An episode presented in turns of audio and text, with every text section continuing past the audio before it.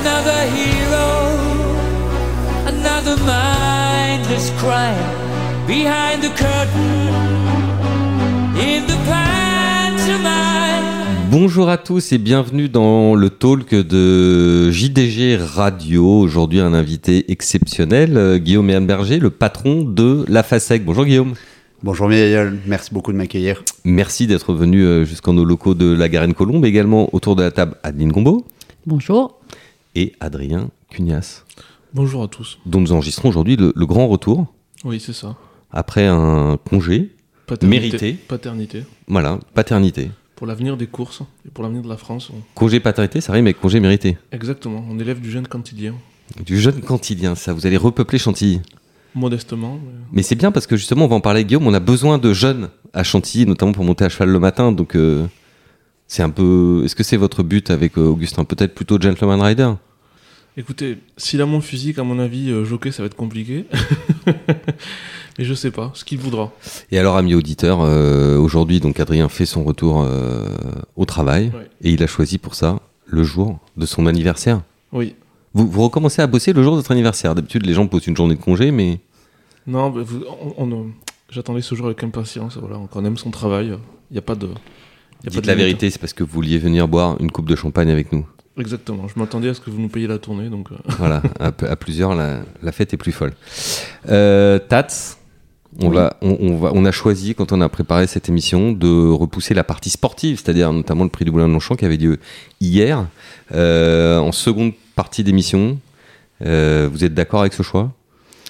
Euh, oui, tout à fait. Enfin, on a la chance d'avoir Guillaume Ernperger dans nos locaux et on a envie de parler euh, emploi dans la filière euh, hippique. Et c'est, Dieu sait que c'est un sujet qui préoccupe euh, bon nombre de nos auditeurs. Je Alors, pense. quand je vous ai posé cette question, c'est parce que je pensais que vous alliez m'offrir une transition sur un plateau entre le fait que euh, le Moulin de Longchamp, nouveau groupe 1 disputé sur le sol français, avait une fois de plus été gagné par un concurrent entraîné à l'étranger, que ce- cela ramène une fois de plus le serpent de mer de la compétitivité française, et que précisément on a envie d'entendre Guillaume sur ce sujet?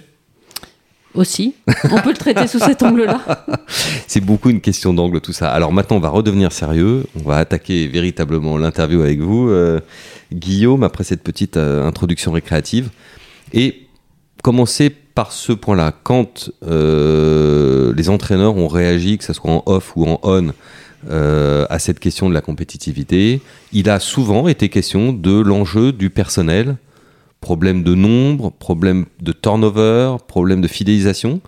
Vous, vous êtes le patron de la FASEC, donc vous êtes le patron de l'emploi en quelque sorte dans la filière. Qu'est-ce que, est-ce que vous trouvez que c'est justifié de la part des entraîneurs de mettre cette question du personnel parmi les enjeux de la compétitivité? Oui, merci Mayol, je suis entièrement d'accord avec ce que vous venez de dire sur l'enjeu du personnel dans notre, dans notre filière. Ça fait euh, bientôt un an que j'ai rejoint la FASEC et la filière des courses. Le diagnostic a été rapidement posé sur les pénuries d'emploi, sur les pénuries en formation et on a, au sein de la FASEC, avec l'ensemble de la filière, défini trois axes de travail. Attirer, retenir, développer. C'est la rentrée. Jeudi dernier, euh, nos élèves sont rentrés euh, mardi dernier, puisqu'ils rentrent deux jours avant les autres, sont rentrés dans nos campus. Et j'ai une première bonne nouvelle sur attirer, c'est qu'on a fait une rentrée de croissance. Une rentrée de croissance et d'innovation. Croissance parce qu'on a aujourd'hui mis fin à huit années consécutives à la FASEC de baisse des effectifs. C'est le fruit d'un travail remarquable de l'ensemble des équipes de la FASEC qui se sont mobilisées. On a fait quatre journées portes ouvertes là où avant on n'en faisait qu'une.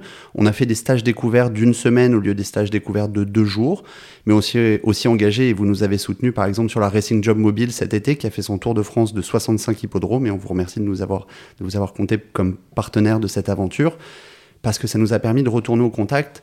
Et la conclusion qu'on peut avoir aujourd'hui, avec 11% de croissance des effectifs par rapport à l'année dernière, 600 Oui, c'est, énorme, 11% de croissance, c'est c'est énorme et c'est le, le- le fruit d'un travail collectif qui nous permet de dire tous et toutes, entraîneurs, acteurs de la filière, la filière des courses attire encore parce que je crois qu'on avait cette question-là. On est sur une filière qui attire.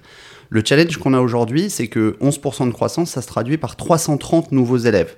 Donc aujourd'hui, avec le travail de l'ensemble des collaborateurs de la FASEC, on a 330 nouveaux jeunes qui ne connaissent pas notre filière. Notre Et, challenge, et il manque, euh, face à ça, il y a combien d'emplois à pourvoir dans la, dans la filière hippique? C'est une, c'est une très bonne question. À l'instant où on se parle, on en a 500 recensés aujourd'hui avec notre partenaire Equi Ressources.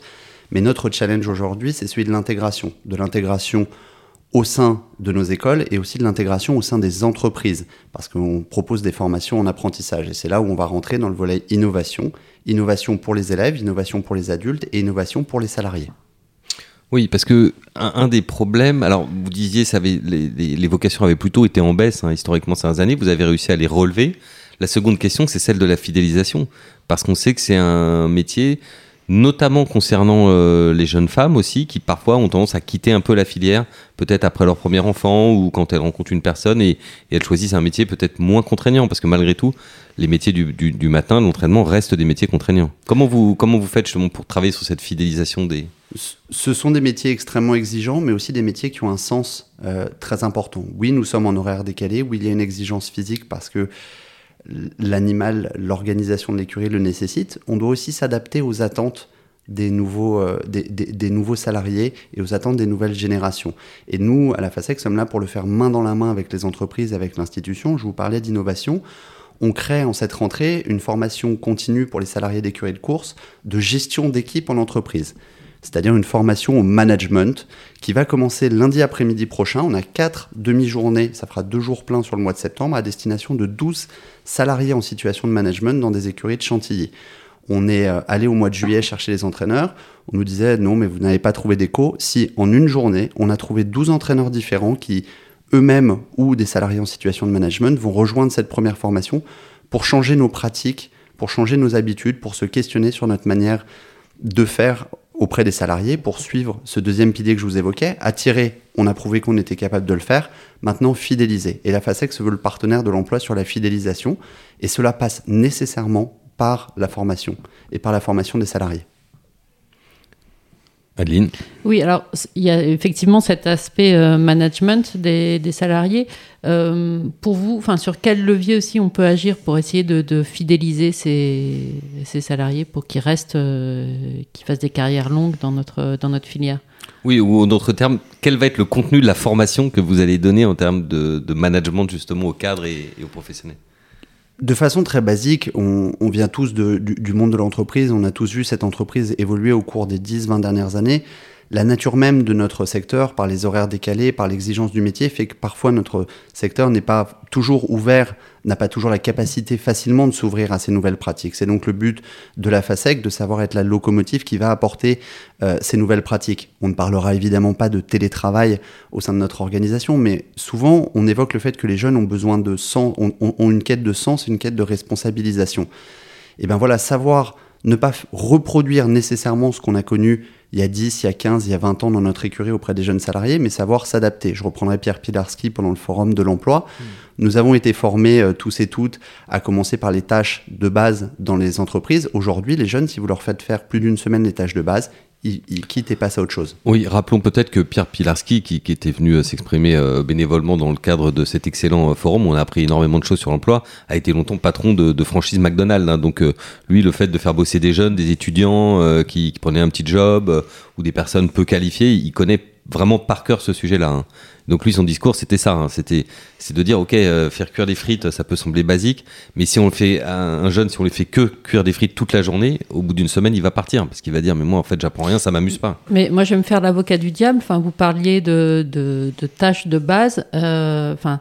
c'est des tâches de base qui sont néanmoins incontournables pour le bien-être du cheval. Enfin, je pense au curage des box, balayer une cour. Euh, il faut bien que ce soit fait par quelqu'un en fait. Enfin, bien sûr. Et mon... vous, devez avoir quand même, enfin j'imagine, hein, je me mets à la place des entraîneurs, euh, des entraîneurs qui vont vous dire oui, mais si c'est pas les, les apprentis qui font ça, euh, c'est pas moi qui vais prendre euh, mon balai et qui vais balayer la cour. Je vous rejoins sur le fait que l'apprenti doit le faire au même titre que tout salarié doit être exemplaire et qu'un manager, l'exemplarité managériale s'applique aussi. Ce n'est pas parce que j'ai les galons que je peux me permettre c'est ce que nous avait dit euh, Pierre, euh, typiquement dans ses restaurants McDonald's, c'est que de temps en temps, lui aussi, bah, va prendre le torchon et va essuyer, euh, et va essuyer ses, tables. Pourquoi? Parce que aussi, et moi je me l'applique en tant que directeur de la FASEC, une manière de comprendre la réalité dans laquelle travaillent ses salariés, d'être à côté d'eux et de savoir répliquer ces, ces tâches-là avec eux, et donc de pouvoir y apporter de l'innovation, de pouvoir se dire, ah mais attends, ils sont ils sont toujours avec d'anciens balais, peut-être qu'on peut aller trouver une nouvelle technologie, peut-être qu'on peut améliorer, parce qu'on vit et parce qu'on est exemplaire d'un point de vue managérial à leur côté. Mon point n'est pas de dire il faut laisser les apprentis euh, faire les tâches intéressantes et donner aux autres. Pas du tout, ils doivent apprendre les tâches. L'autre aspect, c'est aussi leur donner du sens. Savoir passer le temps de l'explication. J'en discutais avec euh, Jean-Bernard Roth euh, vendredi dernier, vendredi soir dernier à, à- à Deauville, c'est savoir aussi donner du sens. Ouais, expliquer pourquoi, Voilà. Pourquoi pourquoi, une un écurie- box propre, euh, c'est important pour le bien-être du cheval ou pourquoi. Exactement, pourquoi l'image que l'on renvoie à un futur propriétaire est important et en quoi ton rôle là-dedans, dans ce dispositif, est important? Si je te donne un balai et que je te dis balaye, à quoi ça sert? Pourquoi je fais ça? Bah, Expliquer, ça contribue aussi à la formation des apprentis ou des jeunes salariés, ça les fidélise. Ils se disent, j'ai pris parti, je faisais partie d'un dispositif dans son ensemble. Il en va de même sur la projection par rapport aux courses de chevaux, par rapport aux entraînements. Tiens, tu vas monter ce cheval-là, voilà l'objectif qu'on a avec lui à horizon deux ou trois semaines. Si vous donnez ce sens-là au jeune apprenti, il va vous le rendre parce qu'il se sentira responsabilisé, il va comprendre ce qu'il va devoir faire à l'entraînement le matin ou comment il doit s'occuper, quels soins il doit, il doit donner. Ça prend deux minutes, deux, trois minutes et on sait la tension qu'il y a dans les écuries, le manque de personnel. Mais prenez ce temps de management, d'échange avec vos équipes. Ouais, ou ne serait-ce que dire euh, bonjour le matin. C'est... oui, c'était un clin d'œil que j'avais dit au mois de mars, mais on, Oui. on, on prend tellement d'informations dans le. Et, et- et le président de Rothschild m'avait repris, mais dans, dans un article qu'il avait- donné au cadre- dans le cadre des trophées du personnel, c'est tellement important. Vous, vous, vous attrapez tellement d'informations dans un vrai bonjour euh, le, le- le Franc. matin avec vos salariés, franc, massif, comment vas-tu? Et oui, ch- chaque humain est différent, il a une vie personnelle à côté de sa vie professionnelle, et ça va vous permettre d'adapter votre management et votre pratique. Et donc cette personne-là va se sentir considérée, elle va avoir envie de rester, elle va avoir envie de se développer.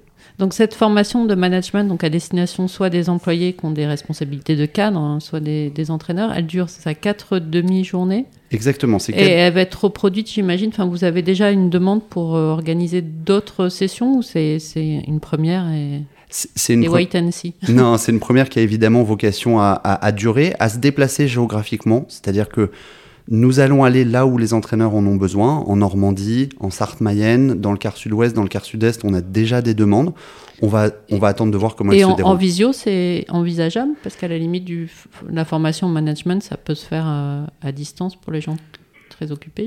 Oui, tout à fait. Et c'est la deuxième innovation euh, euh, aussi de la FASEC de cette rentrée. Alors là, plus pour les futurs entraîneurs, on en reparlera, mais dans le cadre de la refonte de la feu licence d'entraîneur qui s'appellera une formation de chef d'entreprise à l'entraînement de chevaux de course, on aura une partie de visio, une partie de classe virtuelle, mais aussi une partie de, formation euh, continue à distance pour pouvoir s'adapter à la réalité d'un territoire qui est, enfin, d'un- d'un éclatement géographique de l'ensemble de nos entraîneurs. Oui, et puis on peut penser que c'est vrai que la licence, euh, Adrien, on la donne une fois pour toutes euh, aux entraîneurs, alors qu'une vie d'entraîneur, bah, ça peut être 30 ans, et en 30 ans, le, le monde change beaucoup. Donc c'est vrai que c'est une chose qui, avait toujours, euh, qui m'avait toujours laissé un peu songeur, le fait qu'il n'y ait rien d'organisé spécialement pour permettre à un entraîneur de, se former en continu. Absolument. Et hum, je pense que euh, c'est pas un hasard exactement si c'est Jean-Claude Rouget qui est tête de liste euh, des entraîneurs cette année. C'est probablement quelqu'un qui a, d'un point de vue euh, de l'équipe et du personnel, réussi quelque chose de très fort. Et si on parlait des enjeux de compétitivité, le, le fait de. Les entraîneurs français jouent pas à armes égales avec les, les étrangers de- du point de vue du personnel. Sans, je suis pas du tout dénig- dénigrant vis-à-vis des, des employés des- des employés d'écurie en France, mais ne serait-ce qu'au niveau du nombre d'heures et au niveau de la facilité en fait à faire venir des, des gens de, venus de, en dehors d'Europe. Euh, vous savez, enfin dans Engels, euh, enfin un concept d'Engels qui a été repris par Marx dans Le Capital, c'était celui d'armée de réserve de travailleurs. Ça fait un peu bizarre de citer Marx dans un jour de galop, mais bon. Bref, grosso modo, pour que les, en- les entreprises consommatrices de main-d'œuvre fonctionnent dans un univers euh, capitaliste comme le nôtre, en fait, il faut qu'il n'y ait pas une distorsion trop forte entre le, nombre de- d'employés ou de gens capables de faire un emploi et, euh, le nombre de postes à pourvoir. Et là, on est clairement, probablement en France, encore plus qu'ailleurs en Europe, puisque la crise du personnel est mondiale dans les courses, mais elle, elle est mondiale dans les chevaux aussi. hein. Je veux dire, il y a une crise énorme du personnel dans les centres équestres. Il y a une crise énorme, même, je dire, même à- dans à peu près tous les pays d'Europe, les gens ont beaucoup de mal à recruter du personnel pour travailler dans les chevaux, mais à même au même titre que pour être boulanger, poseur de fenêtres, enfin tous les métiers un petit peu comme ça. Et je pense que la France a vraiment un, problème encore supérieur à la moyenne, euh, euh, par exemple à l'Angleterre ou à l'Irlande, où il y a probablement plus de gens extra-européens qui viennent. Et, euh, je pense que Chantilly, même par rapport à la moyenne française, un problème encore supérieur qui fait que probablement le centre d'entraînement de Chantilly, que j'adore pour y habiter, mais à un probable problème de compétitivité lié à ça, quoi. Au fait qu'il y a problème, une crise du personnel qui est encore supérieure à la crise. Est-ce que vous avez des chiffres, justement, Guillaume, pourrait étayer ou, réfuter ces. Est-ce qu'il y a une, distorsion comme ça entre les pays européens, entre les régions françaises euh, Est-ce que la situation ou la situation est tendue euh, partout? La, situation est tendue partout. Quand je me suis euh, rendu euh, en Angleterre, à Newmarket, quand je suis allé en Irlande, le, le, constat est le même. La situation est aussi tendue dans, les écuries britanniques et irlandaises quand vous parlez avec des entraîneurs. Euh, ils ont du coup, ces entraîneurs, une sensibilité à la fidélisation de, leur, de leurs salariés. Les Anglais disent du care, de l'attention, parce que quand votre ressource devient rare, quand, quand vous manquez d'eau, ben vous l'économisez et puis vous, vous, êtes vigilant. Euh, nous travaillons euh, à la FASEC fort de ce constat et qu'on a traduit par ces 500 emplois non visibles. Donc on, estime qu'il y en a à peu près autant de mon expérience dans l'emploi invisible à pourvoir. On a aujourd'hui 1000 emplois. On a un turnover de 22%, c'est-à-dire que 22 salariés sur 100 nous quittent à la fin de l'année. Quand on, quand on fait ce constat-là, on se dit comment est-ce qu'on agit? Premier aspect, je l'évoquais, l'attractivité. La formation prend 3 ans en France et je peux vous dire que à Newmarket, vous avez des entraîneurs qui envient le modèle de la FASEC. Ils me l'ont dit. La, qualité, certes, on prend le temps, mais la qualité de formation des entraîneurs et de l'école, parce que ce sont des apprentis, donc c'est conjoint, est de, de très haute qualité. Il faut maintenant qu'on réattire en formation et qu'on réattire aussi à l'emploi. Et on démarre euh, la semaine prochaine, grâce au soutien de la région Normandie, une formation d'adultes où nous allons former 20 cavaliers, 10 au trot, 10 au galop, pour rentrer dès la fin de l'année, donc une formation. Des, gens en reconversion, par exemple? Exactement, des gens en reconversion professionnelle. On travaille de concert avec les missions locales et Pôle emploi euh, localement. Aujourd'hui, on a 22 candidats pour, euh, pour ces formations. On sait qu'on a toujours un taux d'abandon, donc on cherche à aller un petit peu plus loin que, que les 20 places disponibles pour pouvoir former en Normandie des cavaliers d'entraînement pour les écuries. Vous évoquiez celle de Monsieur Rouget, mais on pourrait évoquer euh, toutes les autres écuries normandes et aussi les écuries de les écuries de trop. Ça passera aussi par là. Et puis sur l'étranger, Évidemment, ça passe aussi à l'étranger. Quand on a une pénurie, je, viens du monde de l'emploi et je peux vous dire que chez Amazon, chez XPO Logistique, ils sont aussi en pénurie, ils vont à l'étranger. Ça veut dire, bah, très basiquement, trois Portugais qu'on est allé chercher qui aujourd'hui travaillent dans le sud-ouest, à Pau, euh, dans des écuries du sud-ouest, et on continuera à en chercher d'autres. C'est plus facile d'aller chercher des Européens. Côté trop, ça nous concerne moins ici, mais on travaille avec Malte, qui est au sein de l'Union européenne et qui a des, qui a des salariés. Mais dernièrement, Elise David, notre directrice de l'emploi, est en contact avec euh, les courses vénézuéliennes et on a reçu 10 vidéos de jockeys vénézuéliens qui souhaitent pouvoir intégrer. Mais comme, comme, comme l'Irlande vient d'apporter 300 cavaliers du matin euh, brésiliens, enfin donner oh, l'autorisation de... Il y a plus longtemps que ça, mais en fait c'est grosso modo une des choses qui s'est passée, c'est que la, force, la chance de, de la filière euh, hippique irlandaise, c'est quand même d'être assez proche de ses gouvernants, enfin ou du moins peut-être que c'est à l'échelle du pays, enfin c'est des conditions différentes des nôtres où le, poids économique du cheval fait qu'en fait ils ont une, oreille plus attentive de nos élus. Même je, ne veux pas dire que politiquement le cheval est maltraité en France, mais là-bas en Irlande, c'est vraiment une industrie prégnante sur le, tissu économique local. Et donc grosso modo, ils ont obtenu un certain nombre de visas, mais il y a longtemps, hein, de, pour avoir notamment voilà des gens qui venaient du Brésil. Et c'est vrai que c'est assez étonnant quand vous promenez dans la campagne Brésil, de, irlandaise, pardon, vous voyez des, des, gars monter des lots ou même qui a, ont fondé, fondé des familles qui habitent là, qui ont clairement euh, euh, pas le morphotype irlandais, qui sont très clairement brésiliens, qui sont installés là, qui, qui ont fait leur vie là, qui ont des enfants, qui sont probablement certains mariés avec une irlandaise, d'autres euh, qui ont, qui ont la famille qui est venue du pays. Mais ce que je veux dire, c'est que pour je, je, je suis votre démarche de faire venir des gens de l'étranger parce que malgré l'augmentation du recrutement de, de c'est une excellente chose, mais je pense qu'on est un peu obligé de avoir ces, ces, deux canaux, parce que je veux dire, le déficit de, de personnel est, tel. Euh, et vous pouvez nous rappeler dans, sous quelles conditions on peut recruter des, justement des salariés euh, hors Union européenne euh, Il faut que le métier soit reconnu sous tension, il faut faire une démarche auprès de la préfecture, c'est pas si simple que ça? Exactement. Donc il y a, deux volets. Il y a de manière unitaire aujourd'hui, indépendamment de la reconnaissance des métiers en tension, une démarche auprès de la préfecture à entamer en ayant prouvé qu'on a déposé une offre sur Equiresources, là sur le site de Pôle emploi et qu'on n'a pas trouvé preneur pendant une durée d'un mois, une fois qu'on récupère cette information, on peut faire un dossier de démarchage auprès de la préfecture pour pouvoir impatrier un travailleur euh, étranger. Et de nombreux entraîneurs à Chantilly, dans le sud-est, dans le sud-ouest, l'ont fait avec succès et aujourd'hui. Dans l'ouest, je crois. Oui, dans l'Ouest, il y a des Indiens, il y a, il y a des Indiens qui nous ont rejoints. Au mois de juin, on a envoyé un formateur technique de la FASEC à Madagascar. On a aujourd'hui euh, un, un vivier de candidats de 50 palefreniers pour venir travailler dans les écuries. Et puis, il y a ce deuxième aspect que vous évoquiez, Ombline, c'est le côté Adeline. merci. le, le bug, le bug du direct. Adeline, c'est c'est le côté métier en tension. Donc ça, on avait commencé à entamer. Alors malheureusement, le calendrier des élections ne nous a pas aidé. Des, des travaux avec feu notre ministre du Travail devenu euh, devenu premier ministre euh, et les soutiens politiques que notre filière peut avoir, euh, notamment euh, notamment dans l'ère cantilienne, pour faire reconnaître nos métiers comme métiers en tension. Le fait est, sans rentrer dans du détail euh, administratif, ce sont des listings régionaux. Ce sont des listings régionaux fermés qui ont clairement été statués comme non évolutifs en 2022 par le gouvernement. Ils seront réouverts en mars 2023. Donc on est au taquet avec le cabinet du, ministre du Travail pour être là. Mais ce sont des métiers régionaux. C'est-à-dire qu'on pourrait réussir à inscrire notre métier de cavalier en région Normandie comme pénurique et ne pas l'avoir Dans- en région, en, en- en région sud-est. Maintenant, c'est- un travail qu'on engage parce que du jour où nous aurons obtenu cela, les démarches d'impatriation, et notamment d'impatriation volumique, comme les Irlandais ont fait avec les Brésiliens, j'entendais, seront beaucoup plus faciles, notamment pour nos Malgaches, notamment pour nos Mauriciens ou nos Indiens avec lesquels Et on alors, travaille. pour autant, vous, excusez-moi, mais Oui.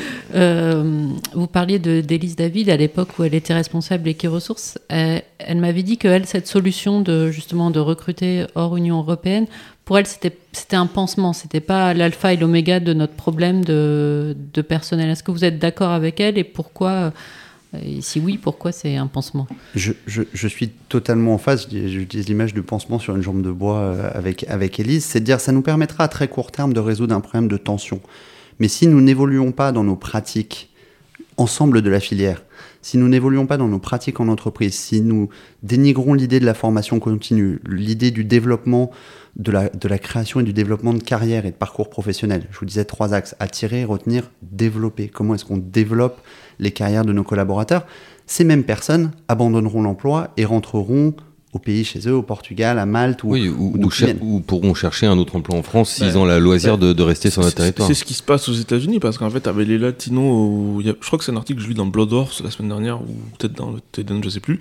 Grosso modo, en fait, les, les- les Latinos qui traversent, bon, pour- qui en grande partie ont, ont remplacé le, vide laissé par les Américains qui ne veulent plus travailler dans les, écuries aux États-Unis, c'est qu'en fait, ils comparent le salaire qu'ils ont chez Walmart ou chez, ou dans les fast-food, et en fait, les entraîneurs se rendent compte que par la pénurie de personnel, les, supermarchés ou les fast-food ont augmenté leur taux horaire, et en fait, ils ont une fuite du personnel d'écurie vers ces, vers ces questions-là. En fait, des gens qui sont prêts du jour au lendemain à laisser leur poste parce qu'ils vont gagner euh, 4 dollars. Et c'est difficile. de- je, je sais pas quelles sont les conditions salariales aux États-Unis, mais c'est difficile quelqu'un qui a un salaire peu élevé de lui reprocher pour, euh, pour mieux gagner sa vie de, de, de changer de poste. euh, c'est c'est quand même. euh, Si ce n'est que je pense que les métiers euh, en rapport avec les chevaux ont une attractivité Voilà. qui est quand même bien supérieure à, non, bien à. J'avais- hôtesse de caisse ou hôte de caisse. en Exactement, en quête de sens, et on le voit souvent d'ailleurs dans les salariés, on suit l'enjeu de la reconversion et les salariés qui quittent les courses pour aller travailler, pour aller chercher un rythme de travail peut-être euh, plus en lien avec leur vie, euh, leur vie quotidienne. Quand ils partent chez, euh, chez Amazon, chez XPO, qui sont des métiers que je connais bien en termes de sens, ils reviennent très régulièrement à leur premier amour qui est, qui est celui du cheval. Maintenant, je le dis, et ça, contribue au troisième volet d'innovation de la rentrée de la FASEC, c'est aussi être capable d'offrir des carrières. Et donc, offrir des carrières, c'est offrir des perspectives d'évolution de formation. On a lancé cette année le CAP palefrenier soigneur au sein de nos établissements, donc une formation professionnelle en deux ans, qui permet de dire que tu sois jeune ou moins jeune, puisque c'est jusqu'à 29 ans, tu as envie de travailler avec les chevaux, mais pas nécessairement de monter dessus parce que tu as peur, ce qui est souvent ce qu'on peut constater chez certains apprenants, ça peut être une première clé d'entrée. On va proposer sur deux de nos sites, que sont le campus de Graines et le campus de Mont-de-Marsan, le bac CGEA, le bac à destination des métiers d'élevage.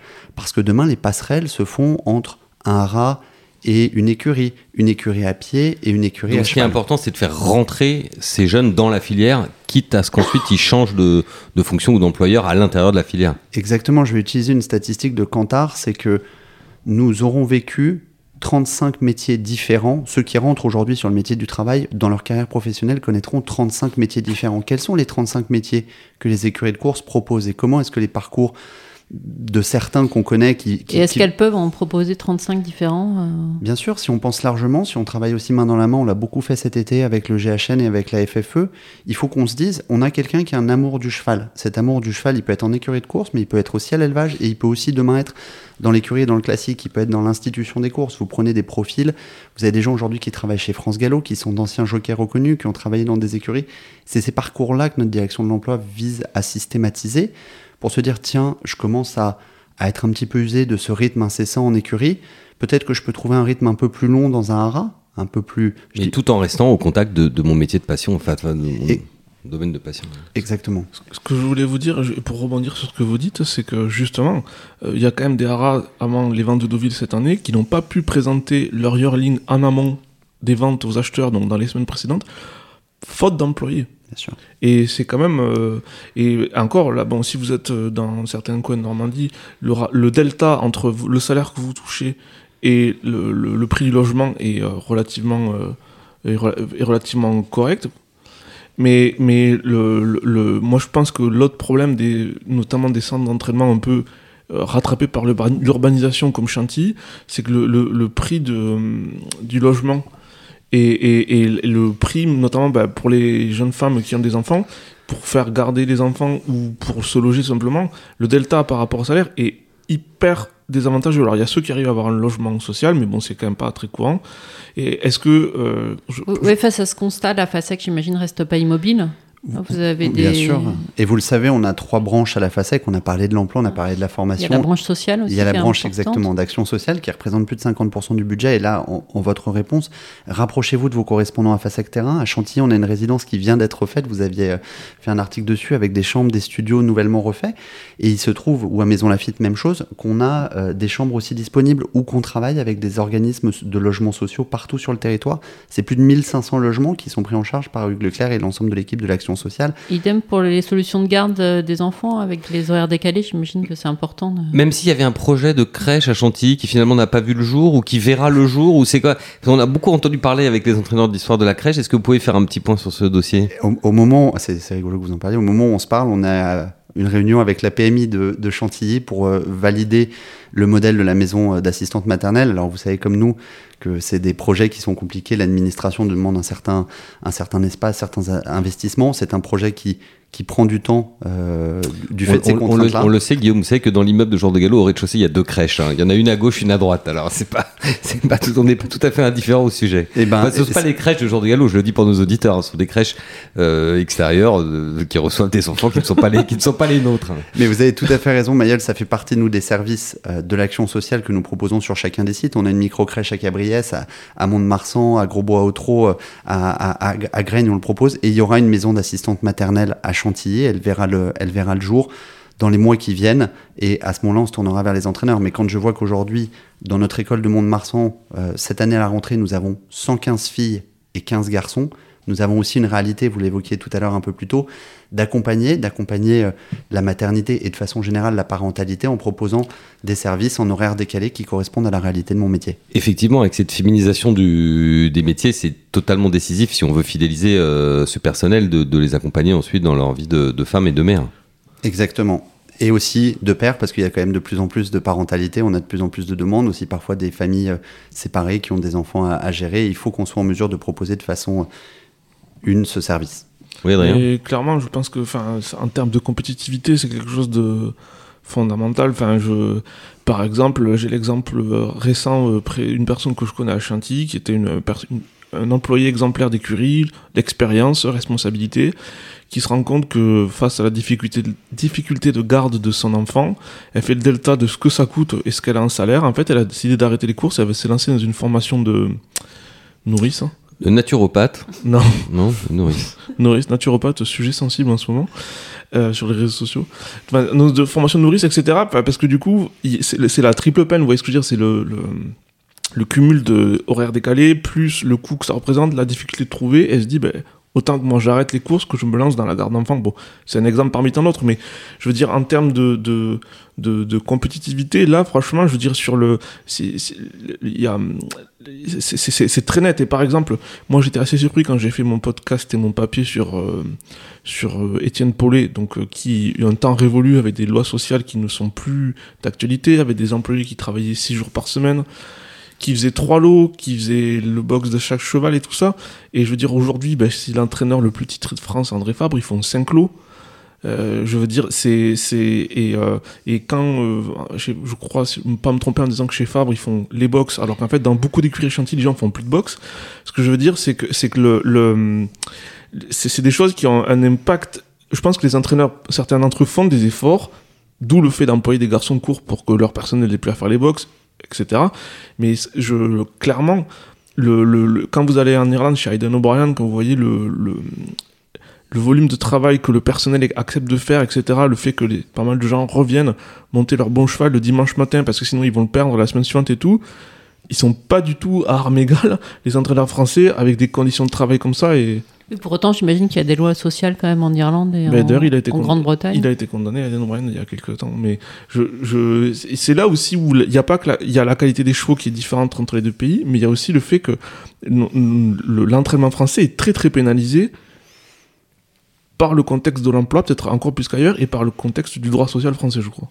Et ça rejoint l'échange que nous avons eu avec les, les, entraîneurs, l'association des entraîneurs la semaine dernière. Il est évident, et je le dis à ce micro parce que pour euh, éviter, gérer tout malentendu, il est évident que la question de la compétitivité est multifactorielle, que ça n'est pas, euh, contrairement à ce que certains ont pu, je le regrette beaucoup, croire ou penser ou dire ou répéter euh, dans l'arène des réseaux sociaux, euh, c'est pas seulement euh, le fait que euh, les entraîneurs soient meilleurs ou moins bons dans tel pays ou dans tel autre pays. Il est évident que beaucoup d'autres choses, dont ce sujet dont nous avons longuement parlé avec Guillaume, la qualité du personnel, la fidélité du personnel, ça compte, la qualité du stock entraîné, ça compte, la qualité des infrastructures de pistes, ça compte, tout compte. Enfin, je veux dire, c'est tellement un travail d'équipe, la qualité de l'élevage, c'est tellement un travail d'équipe d'arriver à gagner un groupe 1 qu'on peut pas dire que ça soit seulement la faute d'un homme ou d'un autre. Sinon, il faudrait dire Ouais. aussi que c'est aussi la faute du jockey, c'est nos jockeys si on n'en gagne pas plus. Enfin, c'est c'est une longue chaîne. hein. C'est pour ça que je pense que c'est important dans des moments comme ça. Je, je saisis l'occasion, pardonnez-moi Adrien, pour en dire un, un petit mot à ce micro, mais je crois que quand on, quand on fait un constat, comme on a pu faire avec Adeline, quand on a reçu Olivier Deslois, quand on fait un constat chiffré que on a un problème, on a une perte de qualité, on a une perte de résultat. Ça n'est pas montrer une personne ou une profession du doigt, pas du tout. C'est juste, on fait ce constat avec honnêteté, on regarde la réalité en face, et une fois qu'on a regardé la réalité en face, on cherche des solutions collectives. Euh, c'est comme dans une équipe de foot ou de rugby, hein, quand l'équipe commence à être menée au score, si chaque joueur essaye de sauver le monde tout seul, euh, il y a peu de chances pour que le score s'inverse. Si en revanche l'équipe dans son ensemble prend le taureau par les cornes et se dit bon bah c'est vrai on est mené 2 à 0 ou au rugby on est mené à 25-0, il faut qu'on fasse quelque chose. Bah, en général c'est là que l'équipe a une chance d'en sortir. Donc je pense que c'est important et, et c'est d'ailleurs la raison pour laquelle je, je le répète, je lui ai dit hors micro mais je, je le dis devant vous tous, on était très heureux de recevoir euh, Guillaume aujourd'hui parce que effectivement euh, euh, la FASEC est, est un des maillons euh, hyper importants de cette chaîne. Et elle s'est profondément transformée, justement, pour, euh, Mais je, pour faire face à ce problème d'emploi la Je- rejoins totalement ce que vous venez de dire, Mayol, et je vous en remercie. C'est multifactoriel. La FASEC est là pour s'occuper des enjeux d'emploi et de formation. On a fait ce même constat chiffré l'année dernière. Six années consécutives de baisse d'effectifs, un niveau record euh, en, en formation, des enjeux de fidélisation majeurs et de développement. Euh, vous le saluez, on, on- on cherche à se transformer et à balayer en premier lieu. On, on a fait ce constat ensemble de se dire on a notre part de responsabilité, mais aujourd'hui je tends aussi la main à l'ensemble du secteur à se dire si on veut passer cette deuxième étape, celle de l'intégration de ses élèves, celle de la fidélisation et du développement, on ne peut pas être seul euh, responsable, on doit l'être tous ensemble avec les entraîneurs, avec l'institution, travailler ensemble dans la même direction à trouver ces solutions. Et effectivement, la solution, quand on est mené au score, ou, ou- ne passe pas à se dire, bah tiens, je renvoie, c'est la responsabilité du droit social, ou c'est la responsabilité de la FASEC qui nous donne pas des, bonnes, des bons apprentis. Je vous promets que les 270 collaborateurs de la FASEC sont tous les jours engagés à donner les meilleurs apprentis aux entraîneurs. Comment est-ce qu'on travaille ensemble? Parce que c'est collectivement, quand on est mené au score, qu'on arrive à, qu'on arrive à remonter. Adrien, Il y a, il y a une enquête euh, terrifiante et passionnante qui avait été faite dans- en Angleterre sur la, la, la santé psychologique des entraîneurs, qui étaient grosso modo et des jockeys, et qui montrait que c'était deux professions qui avaient un niveau de contrainte, un niveau de tension qui affectait considérablement leur santé psychologique et Très mentale. exposé à la pression, effectivement. Et Une grosso- énorme pression euh, permanente. Et du coup, je pense qu'une des choses qui rend, enfin à mon avis, je trouve, enfin excuse-moi de dire ça, mais que c'est probablement entraîneur un des pires métiers du monde dans le sens un des plus difficiles, un des plus, un des plus euh, euh, euh, qui, qui est très exigeant et en fait, Je l'ai troublé parce que j'ai fait les gros yeux.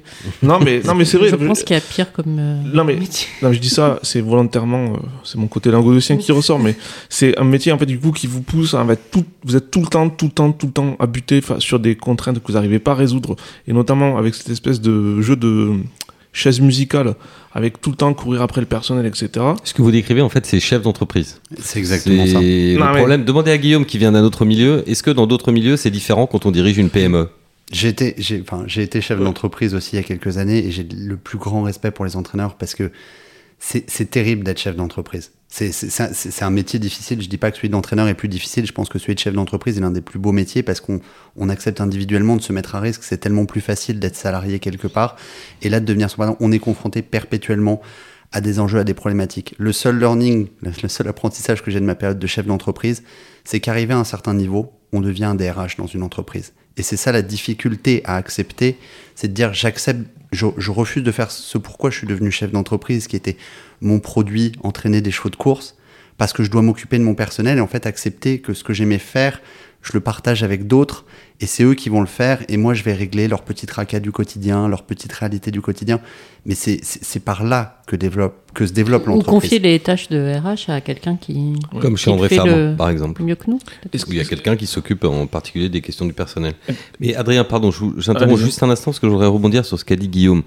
Euh, ce que vous avez dit est juste, mais euh, à ce micro, je voudrais aussi quand même, euh, je ne sais pas si c'est le bon mot, si c'est tirer mon chapeau, si c'est euh, effectivement exprimer euh, mon respect pour, le, pour les entraîneurs particuliers. Parce que contrairement à d'autres secteurs d'activité, et par exemple, si je prends mon exemple, contrairement à une entreprise de presse, par exemple, pour moi, la très très grande difficulté, et c'est peut-être ça qui crée aussi ces, problèmes de difficulté de santé mentale qui avaient été relevés dans l'enquête anglaise, hein, c'est la difficulté de métier d'entraîneur, c'est que vous pouvez gagner beaucoup de courses une certaine année et être au top, et l'année suivante, par exemple, si vous avez la Rhino dans votre écurie, ne plus en gagner une seule.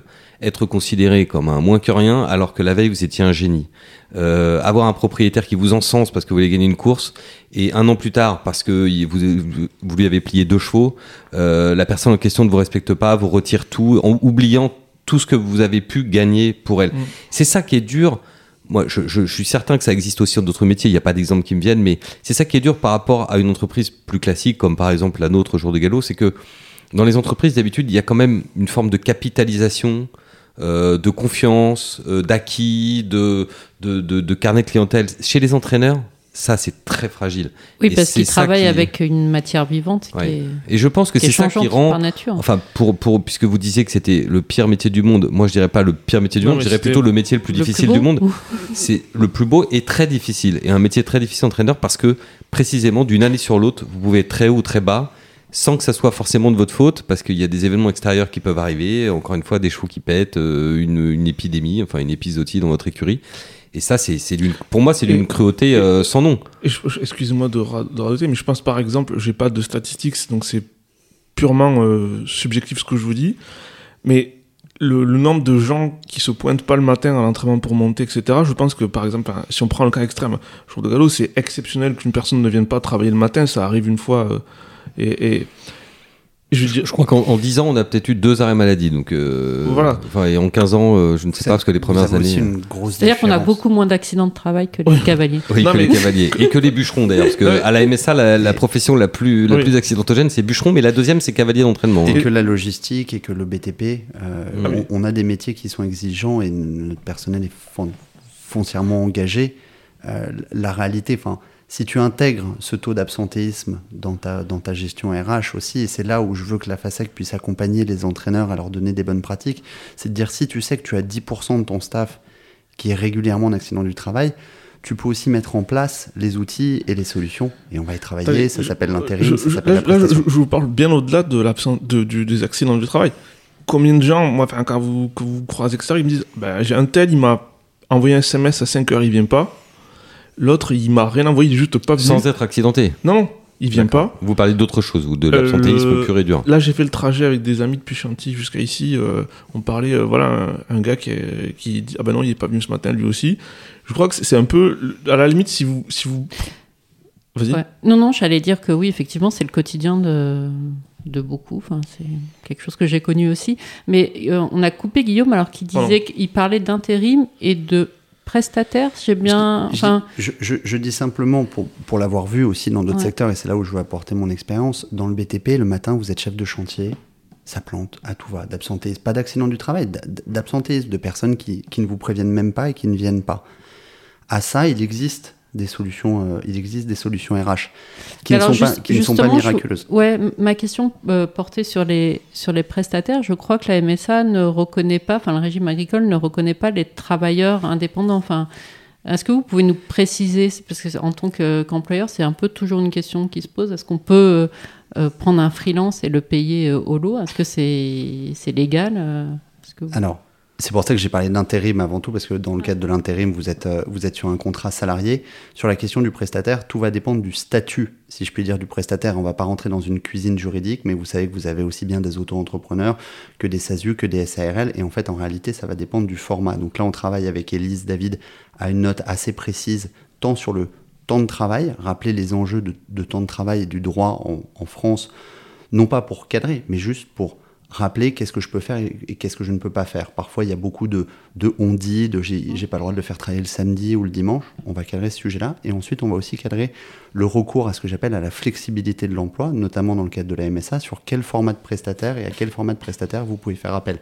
Dernier point, on travaille main dans la main avec l'IFCE et vous savez qu'ils lancent cette plateforme de prestataires en parallèle des ressources, cette plateforme à destination des prestataires, pour bien isoler l'emploi, ces ressources et cette nouvelle plateforme, où là, le prestataire sera euh, cadré d'un point de vue juridique sur la plateforme avec une vérification des, documents qui sera faite en amont, et on rappellera aussi ce que c'est que de recourir à un prestataire par rapport à un salarié. Vous ne pouvez pas attendre la même chose d'un prestataire et d'un salarié d'un point de vue droit du travail. Oui, et vous pouvez pas lui donner, euh, c'est ça, vous pouvez pas lui donner d'ordre, sinon c'est un, un. CDI déguisé. Exactement, c'est Pour résumer, Le, ouais. le- le prestataire dépend du droit commercial, là où le salarié dépend du droit du travail. Et donc, dans le cadre d'une relation commerciale, vous achetez une prestation. Mais Et du en- coup, c'est un peu compliqué d'imaginer un entraîneur ne pas donner d'ordre à son cavalier et lui dire bah, tu montes sur le cheval et tu fais ce que tu veux. C'est là où la limite. euh, Enfin, on rentre. Je suis d'accord dans des détails un peu juridiques et pratiques, mais Encore une fois, tout, comme dé- ça m'intéresse, encore une fois, tout j'en dépend. En- encore une fois, tout dépend de l'ordre que vous lui donnez. Oui, un prestataire ne peut pas arborer l'équipement de votre écurie parce qu'il n'est pas salarié de votre écurie. Il peut pas avoir une carte de visite de votre écurie. Il peut pas se prétendre de votre écurie. Il est prestataire pour votre écurie. Comme vous, vous travaillez avec des freelances sur de la créa ou du graphisme, vous orientez sa prestation. Vous dites non, ça, ça me convient pas. Je voudrais quelque chose qui soit dans ce, que, voilà, qui soit dans ce domaine-là. Mais par contre, il n'y a pas une relation manager-manager. Je suis d'accord avec vous que la frontière euh, peut- Elle, peut- elle est tenue quand même. Ouais, Enfin, elle, ouais. elle est tenue, mais typiquement, vous ne pouvez pas convoquer une personne en lui disant Tu es mon salarié, tu viens à 9h à cette réunion-là. Je souhaite que tu montes mes lots de chevaux entre 6h et 11h, et voilà le rythme de notre entreprise. Il est ensuite indépendant. Il y a quand même une question aussi, c'est que par exemple aux ventes, euh, on voit pas mal de prestataires, mais c'est des gens qui sont là pour une période donnée, qui sont là pour euh, un renfort de l'équipe du RAV sur euh, X semaines, etc. Ça veut dire que si vous avez un prestataire qui est cavalier d'entraînement, vous avez le droit de l'employer que sur une période donnée ou peu importe? Non, l'enjeu de la période ne joue pas. Simplement, la question ensuite de la requalification du contrat de travail, c'est la demande que fera le salarié, l'entreprise ou éventuellement l'inspection du travail en disant cette personne-là travaille chez vous 35 heures par semaine. Donc le premier conseil que je peux donner, c'est de s'assurer quand on recourt à un prestataire qu'il ait d'autres clients. Sinon, il est en dépendance économique de l'entreprise et donc pourra exiger sa requalification au contrat de travail. Ensuite, c'est de s'assurer qu'on a avec cette personne une relation de prestation. Comme vous faites appel à STH pour transporter vos chevaux, bah, vous êtes exigeant à STH pour qu'ils viennent chercher vos chevaux à telle heure et qu'ils vous les amènent à tel hippodrome. C'est exactement la même chose. Après, il n'y a pas de contrainte de durée, c'est-à-dire que vous pouvez travailler comme une entreprise classique, travailler avec des freelances à temps plein. Je fais appel à un créa freelance. On est dans un contrat de prestation commerciale. Il y consacre le temps nécessaire, la, la durée nécessaire. J'achète une prestation. Cette prestation, c'est que tu entraînes mes chevaux, ou cette prestation, c'est que tu emmènes mes chevaux aux courses et que tu les ramènes. Intéressant. Très intéressant. Bon, vous savez, euh, amis auditeurs qui voudraient en savoir plus, vous savez où se trouve le bureau de, de Guillaume Ou la plateforme, euh, j'avais pas connaissance de cette plateforme développée par l'IFCE, donc euh, il faut aller sur le site de l'IFCE pour. euh, Exactement. Alors, je veux pas spoiler leur, euh, leur lancement. Je sais qu'elle était en développement. Ah oui, donc. de euh, par voilà. mon expérience dans, les, dans, dans le domaine du travail indépendant et, et- et des freelances, ils ont, ils ont demandé mon, mon regard sur le sujet, mais je sais que Tiffen Drouot et les équipes de, de- d'Eke Ressources travaillent ardemment au lancement de cette plateforme pour pouvoir proposer une complémentarité de formes d'emploi. Il y a le CDI, le fameux CDI qu'on connaît tous, le CDD. L'intérim est une solution, on va la développer avec, euh, Elise pour la filière. On sera en appui des chefs d'entreprise et puis on aura aussi la, la prestation pour couvrir toutes les formes d'emploi. Alors, un entraîneur euh, nous disait qu'un des problèmes de, de Chantilly aujourd'hui pour faire venir des jeunes et les faire travailler dans les écuries de course, c'était qu'il n'y avait plus de boîte de nuit euh, à Chantilly. Alors, je sais pas, vous n'êtes pas depuis très longtemps à Chantilly, mais est-ce que la FASEC a vocation à lancer une boîte de nuit euh, à Chantilly? Ça serait une très bonne idée. Ouais. Mais c'est- C'est pas je- très compatible avec euh, le. je- La mission sociale Ouais. que Non, de- avec de- la, de- la présence le matin à 5 heures. Enfin, je sais pas D'inviter les jeunes à s'alcooliser la nuit. ouais. Et au contraire, là-dessus, je pense que euh, la FASEC doit être le facilitateur professionnel à destination des écuries, proposer des logements, proposer de la garde d'enfants, proposer de la restauration, proposer des assistantes sociales qui sont là pour aider. On a plus de 15 euh, accompagnements sociaux, enfin aides financières à destination des salariés. Nous sommes le partenaire du cadre professionnel. La boîte de nuit, pour moi, la blague relève du cadre Vous, personnel. vous contacterez jour de galop, on donnera nos adresses. Oui. Mais ce que je veux dire par là, c'est qu'il faut, il faut aussi s'assurer dans nos écuries de cette séparation entre le monde professionnel et ce qui relève du, du personnel. On est beaucoup ensemble, 7 jours sur 7, on se voit euh, sur les hippodromes. Je- J'utilise souvent le parallèle de la médecine où vous, avez, euh, vous passez énormément de temps ensemble. Je pense que c'est très bon aussi psychologiquement de savoir un moment déconnecté du bureau et c'est ce que nous demandent les, les jeunes générations. Je parlais de la quête de sens et ils parlent aussi beaucoup de l'équilibre vie pro-vie perso. L'équilibre vie pro-vie perso, c'est un moment, cette séparation, de dire je rentre à la maison et je ne suis plus au bureau. C'est pas une question d'heure et de durée, c'est une question juste de De déconnexion. exactement droit de la- déconnexion et d'aller voir et d'aller vivre autre chose. Donc souvent, je dis aux entreprises, oui, que vous ayez des moments de convivialité entre vous de manière épisodique, évidemment. Par contre, sortir tous les vendredis et tous les samedis soirs, personnellement, en tant que manager, je le déconseille. Oui, ça c'est pareil. C'est des choses qu'on peut apprendre en se formant pardon, au métier du management. De trouver le juste équilibre justement entre une, une convivialité nécessaire, mais un- aussi un respect de la vie privée. de- Exactement, et, sa- et- et savoir quel manager on doit être. C'est-à-dire que nous, on sera là pour donner les clés du management, mais quel manager souhaitez-vous être? Quel manager souhaitez-vous être, euh, Adeline, sans transition? Parce que là, on parle de. Sujets très vous me posez la question ou... on, on va parler sans transition. Non, je voudrais qu'on dise un petit mot quand même sur la partie sportive, parce que euh, hier, on avait un nouveau groupe 1 euh, assez mythique du calendrier français, qui est le prix du Moulin de Longchamp, qui avait, qui avait pas été remporté l'an dernier par euh, Baïd. par Baïd, voilà. Et cette année, le lot était sans doute un petit peu inférieur en termes d'intensité par rapport à ce qu'on avait vu l'année dernière, où on avait relevé un nombre record de chevaux gagnants de, de groupe 1. Là, cette année, c'était peut-être un petit peu en dessous de, de l'édition de Baïd, Ou en mais tout cas avec des chevaux euh, qui avaient gagné à ce niveau-là, mais dont, dont on pouvait avoir des doutes sur le niveau de forme. on a, on a quand même une bonne euh, gagnante. Pas forcément chanceuse, parce que c'est vrai que la pauvre, euh, comme on a déjà eu l'occasion de le dire dans, dans le jour de galop, à chaque fois qu'elle gagne, euh, il y a quelque chose qui se passe. Là, cette fois-ci, c'est l'accident de Corabéus. Oui, qui a, qui a jeté vraiment un froid sur, euh, sur l'hippodrome de Longchamp.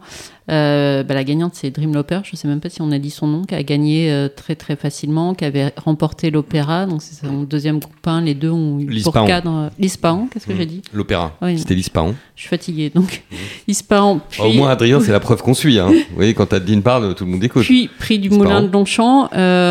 donc ces deux groupes 1 ont, ont été remportés en France, entraînement euh, Ed Walker, et je pense qu'elle va aller euh, sur la Breeders' Cup Mm. euh, en fin d'année. hein, c'est le programme euh, annoncé. Mais bon, ben, c'est vrai que cette victoire euh, a été un peu éclipsée par, euh, par l'accident fatal de Corobus.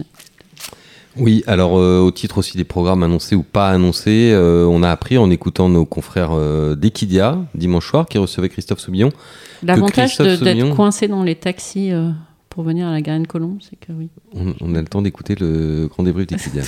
Non, mais qui est une émission euh, plaisanterie mise à part qu'on vous recommande après les grandes réunions de course. C'est toujours intéressant d'avoir le débrief avec les professionnels. Christophe Soumillon était l'invité et il a confessé ne pas forcément chercher très très activement des montes pour le Qatar près de l'Arc de Triomphe, même si potentiellement il pourra peut-être être amené à en chercher, parce qu'il pensait que Vadeni pourrait faire partie euh, des candidats à la grande course de, de Paris-Longchamp du 2 octobre. Oui, voilà, le cheval court les Irish Champions Stakes euh, samedi. Euh, il a dit que voilà, c'était pas impossible du tout que si ça se passe bien, qu'il qu'il vienne courir l'Arc de Triomphe. Évidemment, c'est pas sa décision, j'imagine, mais voilà, il, il a donné en tout cas une première indication que, que la course n'était pas du tout exclue et qui était même plutôt. euh, il semblait du coup plutôt, euh, plutôt aller vers cette direction-là. Mais c'est amusant parce que c'était, on n'en avait pas tellement parlé en fait jusqu'à Non, jusqu'à Bah, ce on, a, on a beaucoup parlé pour lui des Irish puis des Champion Stakes. Euh, bon, Georges Rimaud a jamais euh, complètement écarté l'option, hein, Jean-Claude Rouget non plus. euh, Enfin, bon, Mm. enfin, Christophe Soumillon a, a dit aussi que ça dépendrait aussi du programme de, de Baïd. euh. voilà, enfin, en tout cas, il se ferme pas du tout la porte à Adrien- l'arc et c'est Adrien- une bonne nouvelle. Adrien, j'ai une question à poser aux spécialistes de l'élevage que Oula, vous êtes, allez-y. et également de l'étalonnage, puisque c'est un monde que vous observez de près. Euh, L'arc versus les champions de sexe pour Champ- Vadeni en vue d'une carrière au Hara, est-ce que ça change quelque chose ou- Bah ouais. Je veux dire, euh, c'est clairement l'arc est pas. Enfin, il y a des exceptions et, et c'est. Mais c'est. Je dirais que dans le contexte actuel, c'est pas une course qui a non plus une cote extraordinaire pour faire des étalons. Faut. Mais si avant ça, enfin, il est gagnant de Jockey Club, des Oui, Eclipses, oui, il gagne voilà. les Irish Champions, parce que ça peut être juste du bonus euh, qu'on lui en voudra pas, de, un peu comme Baïd, de pas avoir gagné euh, sur 2004. Tout à fait. Mais disons que en gagner deux là-bas, ça, Encore mieux. ça, ça, ça marque. Et quand même, il y a quand même un peu plus d'argent de l'autre côté de la Manche qu'ici. Pour attirer des juments de là-bas, si vous en cognez deux là-bas, vous, vous marquez les esprits, quoi. Alors que bon, Comme le disait Adeline, il a déjà gagné les éclipses, Oui, oui, ce qui n'est pas rien. Oui, oui, non, non, je, je- je suis tout à fait d'accord, mais disons que malgré tout, quoi qu'on dise et quoi qu'on fasse, et c'est une des ficelles que tirent les entraîneurs anglo-irlandais pour euh, essayer de piquer les, en- les clients aux, aux entraîneurs français, et notamment ceux qui ont des chevaux des deux côtés de la Manche, en leur disant oui, mais nous, on fait des, on fait des étalons. À Oui, on a des courses qui, Bah, font des Je états. crois que notre Jockey Club fait pas mal d'étalons Ouais. non plus. Oui, non, mais dans le sens de. Non, mais nous, on entraîne des futurs étalons, ce qui est euh, un, un argument totalement fallacieux, mais et, euh, eux, euh, ils vous disent. Tellement fallacieux que, par exemple, John O'Connor, qui est à la tête de Bally Lynch, qui est probablement un des haras dans les années récentes qui a connu la plus grande réussite et le plus spectaculaire développement. Il a articulé une grande partie de son développement sur le fait de recruter. Plusieurs gagnants du Jockey Club français. Nouvelle formule. en fait- Donc nous aussi, on a une course qui fait des étalons Ah, quand même. ben, on a plus d'une course qui fait ça, on en a plusieurs, mais le, surtout le truc en fait au Connor, c'est plutôt de. Enfin, je sais pas si c'était sciemment le- la volonté d'acheter des gagnants Jockey Club, c'est surtout qu'en fait d'acheter euh, acheter euh, les chevaux. Enfin, historiquement dans le Jockey Club, il y a plus de chevaux, il y a plus de Kazakhs différentes qui ont gagné que le Derby ou beaucoup d'autres des classiques anglo-irlandais. Donc il y avait plus de Il y chevaux. avait plus de chevaux sur le marché, Sur le qui, marché, qui ont gagné le Jockey Club voilà. que Et je pense que c'est un, gagnants de Derby d'Epsom. Voilà. Majoritairement à coup de mort. quoi. Exactement, ou, ou, à- ou au Maktoum ou quelque chose comme ça. Donc en fait, il y avait plus de plus d'ouverture du côté de la France et c'était une des forces. On va voir, ça a peut-être un peu changé vu que maintenant il y a plus de très bons étrangers qui viennent courir les classiques français ou du moins le Jockey Club. C'est c'est que c'était que la- compétition était un peu plus ouverte et d'ailleurs c'est pour ça et ça va rejoindre les- le cahier de doléances des entraîneurs que le prix des chevaux au départ des Jockey Club Il y était a un cahier de d'audience des entraîneurs? Non mais disons dont vous avez connaissance et vous nous auriez tous. euh, Non, mais alors, du moins, dit qu'ils disent qu'ils n'ont pas le même stock, ça c'est quand même vrai, mais c'est vrai depuis longtemps. Et si vous prenez le. C'était une blague, hein. je le dis pour les entraîneurs qui nous écoutent parce que sinon après on va encore nous accuser des pires choses. Donc, du coup, la différence de prix moyen des chevaux au départ du Jockey Club, elle est à peu près 2 à 3 fois moins élevée, la moyenne. euh, que celle dans, dans le derby d'Epsom. Euh, et c'est vrai que là, on a tendance, euh, même en Angleterre, à charger le derby en disant que c'est- une course qui fait plus d'étalons. C'est pas tout à fait Les vrai. étalons d'obstacles. Même les étalons de place, c'est pas tout à fait vrai. Enfin, je veux dire, le, le derby d'Irlande, Elle effectivement. est taquine. euh, Oui, bah, elle, a, elle a raison, c'est un podcast. Mais et le, que- le derby d'Irlande ou le derby allemand, effectivement, c'est très très dur de lancer un cheval qui a gagné ces courses-là. Le derby d'Epsom, on avait publié une, une sur ça il y a quelques semaines, quelques mois, je sais plus. La différence n'est pas si monumentale avec le, avec le Jockey Club, mais je pense que c'est, c'est, c'est plus une question de profil. Il y a plein de choses qui rentrent en compte, quoi. Enfin, dans le... Pour reprendre le champ lexical d'Alinter, la différence est ténue, mais elle, Voilà. elle est, elle est légèrement quand même à, Oui, voilà. à l'avantage de la France. Mais ce qui est, ce qui est une sacrée performance, je veux dire, pour, le, pour, pour- à mettre à, à, à l'avantage de, de la France. Mais c'est vrai que clairement, Alors Adrien, avant de vous laisser aller plus loin, je voudrais juste te dire, parce que parmi nos auditeurs, il y a des grands spécialistes des courses, des grands connaisseurs, des grands professionnels, mais on a également une population qui vient des réseaux sociaux et qui euh, n'est pas forcément aussi experte que vous pouvez l'être. Est-ce que vous pouvez simplement nous dire pourquoi l'Arc de Triomphe qui, sur le papier, pour des personnes qui regardent les courses peut-être avec un tout petit peu plus d'écart, je vois que Guillaume me fait oui de la tête, on voit que ça l'intéresse aussi. Pourquoi est-ce que l'Arc de Triomphe, qui semble être la plus grande course de l'année, pourquoi est-ce que ça n'est plus considéré comme une course prioritaire, je dis bien prioritaire, pour fabriquer un étalon Alors, il y a plusieurs facteurs. Je vais essayer de. Là, on est dans les courses pour avec une grande couverture de couleur jaune. Je ne suis pas allé plus loin que les courses pour, mais avec une couverture jaune, si vous voyez l'association d'idées. Oui. Expliquez-nous ça de manière simple. Alors, bah, historiquement, quand même, euh, euh, les, les courses qui font les reproducteurs, c'est les classiques. Donc en France, il y en a 4. Ils en ont 5 en Angleterre, donc c'est enfin, les classiques sur 1600 mètres. Euh, Donc les poules chez nous et les guinées chez eux. Ensuite, il y a des classiques sur 2100 mètres en France, donc qui sont le Jockey Club et le Diane, et sur 2400 mètres dans beaucoup de pays, même si je crois le Diane allemand est peut-être pas sur 2400, il est dur sur 2100, je crois, ou 2000. Et donc, c'est ces courses-là, étonnamment, étonnamment, c'est-à-dire que si vous voulez faire Pardon, comme on est dans les courses avec une couverture jaune, j'ajoute que pourquoi est-ce que les Anglais ont- et les Irlandais en ont 5 Parce qu'ils ont conservé leur, leur tradition Oui. du Saint-Léger, course de distance disputée au début de l'automne, alors que nous-mêmes, nous n'avons plus véritablement de, de Saint-Léger. Enfin, il y en a eu un, mais qui est- Ouais. c'est dissous, qui a été remplacé par d'autres courses qui peuvent faire office de Saint-Léger, mais qui ne sont pas officiellement le Saint-Léger. Donc classique, hein, poule d'essai des poulains, poule d'essai des pouliches, prix de Diane, prix du Jockey Club, point barre en France. Si quelqu'un euh, dans un bar ou autre chose, ami auditeur, vous dit que, euh, je ne sais pas, le, Grand Prix de Paris ou l'Arc de Triomphe est une course classique, c'est faux. Des classiques, il n'y en a que 4 chez nous. Et donc, si vous relisez, si vous reprenez les gens comme Tesio, Dodgeravin, etc., qui étaient à une période où qui étaient moins axés sur la vitesse, avaient déjà l'importance d'apporter de la vitesse régulièrement dans ces pédigrés. Même Maté le disait, enfin, beaucoup de gens le disaient. C'est un truc un petit peu étonnant termes de sélection. Si vous sélectionnez des, vaches pour faire du lait, vous croisez les vaches qui ont le plus de lait, etc., etc., et vous, augmentez la moyenne comme ça.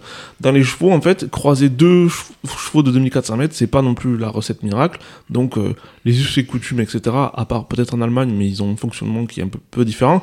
Mais ailleurs dans le monde, même si vous voulez produire des chevaux de 2400 mètres, vous êtes obligé de ramener régulièrement de la vitesse. Donc, vous pouvez pas avoir que de la vitesse, mais il faut des éléments de différentes, euh, différentes euh, choses. Ça, c'est la base historique de- des courses. Bon, il se trouve que ces dernières années, il y a eu deux facteurs euh, concomitants. Le fait qu'une grosse partie de l'élevage commercial, mais pas que, a raccourci ses objectifs parce que les coûts de l'entraînement euh, et différentes choses font que la montée des superpuissances des courses ont fait que beaucoup de propriétaires ont compris qu'ils étaient moins compétitifs sur le créneau, classique, donc ils sont allés plutôt vers les courses de deux ans. Donc à partant de là, le marché des saillies en volume, pas les étalons les plus chers, mais en volume, a demandé des chevaux plus précoces et plus vite. Et c'est pas vrai qu'en France, c'est vrai à l'échelle mondiale. Euh, les précurseurs été les Américains, mais après ça c'est ça c'est par effet de chapelet, ça s'est vraiment développé en, notamment en Irlande, en Angleterre et à moindre mesure en France.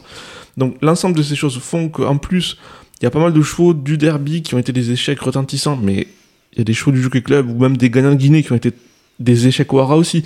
Mais disons que d'un point de vue symbolique, ça a été très fort. Ce qui fait qu'en fait, bon, on- ça a été une tendance à raccourcissement. Donc déjà, d'un cheval qui a gagné 2400 mètres, surtout si c'est une grande course 2400 mètres chez les chevaux d'âge, si surtout s'il n'a pas des performances sur plus court, bon, c'est un peu, c'est un petit peu euh, plus compliqué. Et c'est vrai que regardez dans le palmarès de l'arc, vous avez des chevaux avec des, des, euh, des, réussites extraordinaires comme Six the Stars, euh, c'est probablement le dernier. Mais c'est vrai qu'il y a aussi une partie des chevaux qui ont réussi au hara qui sont totalement plantés dans l'arc, je pense à Camelot. Et il y a aussi pas mal de chevaux comme euh, Workforce ou je sais pas quoi qui ont fini qui font la monte à 1000 euros euh, euh, en Irlande et qui en fait sont des gagnants d'arc qui ou Railing qui est mort mais qui avait une carrière d'étalon difficile. Il y a eu des alors il y a une sorte de loi des séries qui a, qui a, un peu pesé sur l'arc je pense en termes de notoriété pour faire des étalons mais pour paraphraser Ribéry la, la, la- la- euh, faut, faut que la, que- faut que tourne la roue qui tourne quoi je veux dire voilà donc ça, ça il va y Faut avoir que tourne la roue qui tourne. Vous savez, le fameux interview de Ribéry où grosso modo il disait un truc comme ça. Et, et grosso modo, ça va changer. Je veux dire, c'est statistiquement, il va forcément y avoir. euh, C'est comme le derby allemand, qui avait un nombre de d'étalons très mauvais qui étaient sortis de là. Puis d'un coup, il y a Six the Moon qui telle une étoile. euh, et puis il y a Oui, Dark puis l'Arc a, j'allais dire, parmi ses gagnants, même ses chevaux battus, a quand même sorti des grands, grands étalons. Je pense que les Japonais ne nous, nous diront pas le contraire avec le Bah. célèbre euh, Impacto. Euh, Oui, voilà, mais ils ont aussi euh, des, des grands fours comme Bago, des trucs comme ça, qui sont quand même des chevaux un peu cata. Mais ce- ce- ce- c'est ça la différence. Enfin, c'est difficile en fait. Vous savez, c'est un argument commercial. Des fois, il se retourne contre vous. Donc en fait, on va dire si euh, il y a un truc marrant, il y a une listade à Varese de deux ans, ce qui est quand même pas. euh, Le prix jour de galop, ouais. Non mais Je, plaisante. bon, c'est peut-être la listette de deux ans la plus faible d'Europe. Et en fait, sur 10 ans, il y a eu euh, quatre, mères- quatre juments qui ont produit des, un groupe en Angleterre qui sont passés par cette listade. Est-ce que ça veut dire que cette listade à Varese, en Italie, est une super listade Je sais pas. C'est juste qu'en fait, les, quand vous faites des stats ou des règles sur des petits échantillons, c'est un peu difficile. Et c'est pour ça que je pense pas qu'il faille condamner l'arc d'un point de vue de la reproduction, mais Alors, amis, amis venus des réseaux sociaux, vous vous êtes perdu. dit, je vais écouter un podcast, je vais passer un bon moment, on va plutôt se détendre. Et là, on se retrouve euh, dans une émission culturelle sur France 5 à 2h du matin et on ne sait plus du tout où on habite. Alors, on va faire juste peut-être une dernière petite sortie, Adrien. allez-y. Simple, ouverte, Tout généreuse. Est, tout est. Bah attendez, la générosité, on fait que ça. Parce que vous n'êtes pas, un- vous n'êtes pas un culturel euh, obtus, enfin, vous êtes un culturel ouvert. Donc, vous, Je sais pas si je suis si culturel que ça, mais Vous êtes prêt à expliquer, vous êtes prêt à expliquer des choses. Euh, dernière question sur ce sujet de l'arc et Ouais. la course qui fait les étalons et les courses qui font les étalons. Est-ce que si un cheval, je pense à un cheval peut-être comme Baïd, même si Baïd n'a pas eu de victoire classique, mais euh, est-ce que si un cheval, ou va- on peut prendre aussi l'exemple de Vadeni qui lui est classique, a gagné des belles courses sur des distances inférieures, ça ne va quand même pas le dévaluer en vue de son entrée au Hara. S'il a déjà gagné groupe 1 sur 16 Non, et, non. et sur 2000 par exemple, ça va pas le dévaluer de gagner un groupe 1 de plus sur 2004. Non, mais par contre, c'est sûr qu'il aurait peut-être, s'il avait fait encore une démonstration sur, euh, une- sur 400 mètres de moins ou 200 mètres de moins, ça aurait rajouté encore. euh, Et euh, commercialement, les gens seraient restés là-dessus, vous voulez dire Enfin, bah, ils auraient mémorisé Non, mais euh, voilà, et puis c'est. selon la règle qu'on garde le, le plus grand souvenir des, des derniers événements. Vous, vous savez ce que là, ce qu'on dit, c'est on dit les juments, on se souvient que des victoires de groupe et pas des fois où ils ont fini 7ème, 8ème, etc. Et les étalons, on se souvient de leurs échecs. Enfin, les profils. Alors, ce qui est des bêtises, beaucoup de très bons étalons ont, ont- ont eu des grandes dégels. euh, Je, je crois que Galileo, ça s'était très mal passé aux États-Unis, sa dernière course, dans la Breeders' Cup. euh, Il y a un, enfin, Camelot, euh, Camelot, il était non placé dans l'arc, je sais plus. Enfin, il y a eu plein de chevaux, ça a tourné vinaigre et pourtant. Pas Lopé des Vega non plus, pas à l'arrivée de, de l'arc ou, Ou- ou sixième, Ou, cinquième, ou, sixième. ou, Ton sixième. Bassett, il est arrivé essoré à 3 ans après avoir fait tous les combats euh, du monde à 2 ans et, euh, et, euh, il a eu une saison de 3 ans un peu transparente. Enfin, je, je sais pas tout en tête, mais du coup, c'est vrai que bon, on, on est. Il y a des tels enjeux financiers, c'est tellement de. Les gens ont tellement de choix au niveau des talons, il y a tellement de. C'est tellement une compétition dans la compétition que je comprends. Il y a tellement d'enjeux parce que, enfin voilà, le- les héritiers de Hamdam, ils savent très bien que si Baïd réussit son entrée au Hara, euh, ça va, en termes de pérennisation économique de l'écurie, ça va pas faire la diff. Si vous le rentrez à 40 euh, et que vous vendez 40 000 euros et que vous vendez, euh, je sais pas moi, 150 saillies, 200 saillies, c'est peut-être pas politique, mais euh, un nombre important de saillies, ça, ça, fait tourner quand même l'économie de l'écurie. C'est pour ça aussi que des gens comme Peter Brand essayent autant d'avoir des étalons. Au-delà du côté que c'est passionnant, passionnant l'élevage, c'est qu'en fait ça vous ça décuple vos moyens pour alimenter votre écurie et, et avoir encore plus de chevaux, des bons chevaux. Et, et, euh, c'est pour ça que c'est un enjeu aussi crucial. Quoi. Adeline, est-ce que vous êtes convaincu par les arguments développés par Adrien Hum, sur quel sujet? Bah, sur ce sujet de l'arc, euh, qu'on a quand même le droit, on a quand même le droit de courir, mais malgré tout, si ça doit être la dernière course du cheval, ça laissera le souvenir d'un cheval qui était un cheval de plus de 2004, qui est un petit peu. Oui, euh, je sais pas. Il y a du pour et du contre. hein. En même temps, voilà, si Baïd il est battu, on dira bah oui, c'était un cheval de 16 ou de qui pouvait faire jusqu'à 2000. Or, c'est ce que le marché de l'étalonnage demande. Donc, euh, bah voilà. Enfin, c'est QFD. Hmm. Donc en fait, vous, votre Et s'il théorie, gagne, ça sera un extraterrestre. donc, votre théorie, c'est qu'il faut courir à l'arc, il faut, il faut Donc, y être venez, battu. Il faut, être, il faut être battu par la distance dans l'arc. En fait, c'est idéal. C'est comme ça, on Bah démontre ouais. par l'absurde qu'on était un Voilà. cheval de plus court. Ouais. Donc le marché nous aime. Vous voyez là, Adeline, elle vient de vous trouver un exemple d'échec, puisque vous disiez qu'on met souvent en avant les échecs pour les étalons, mais d'un échec Il positif. y a, il y a pas l'échec n'existe pas. C'est comme la chance. une- Oui, ça sera une leçon. La chance, ça existe, la chance? Non, Ça n'existe pas. pas.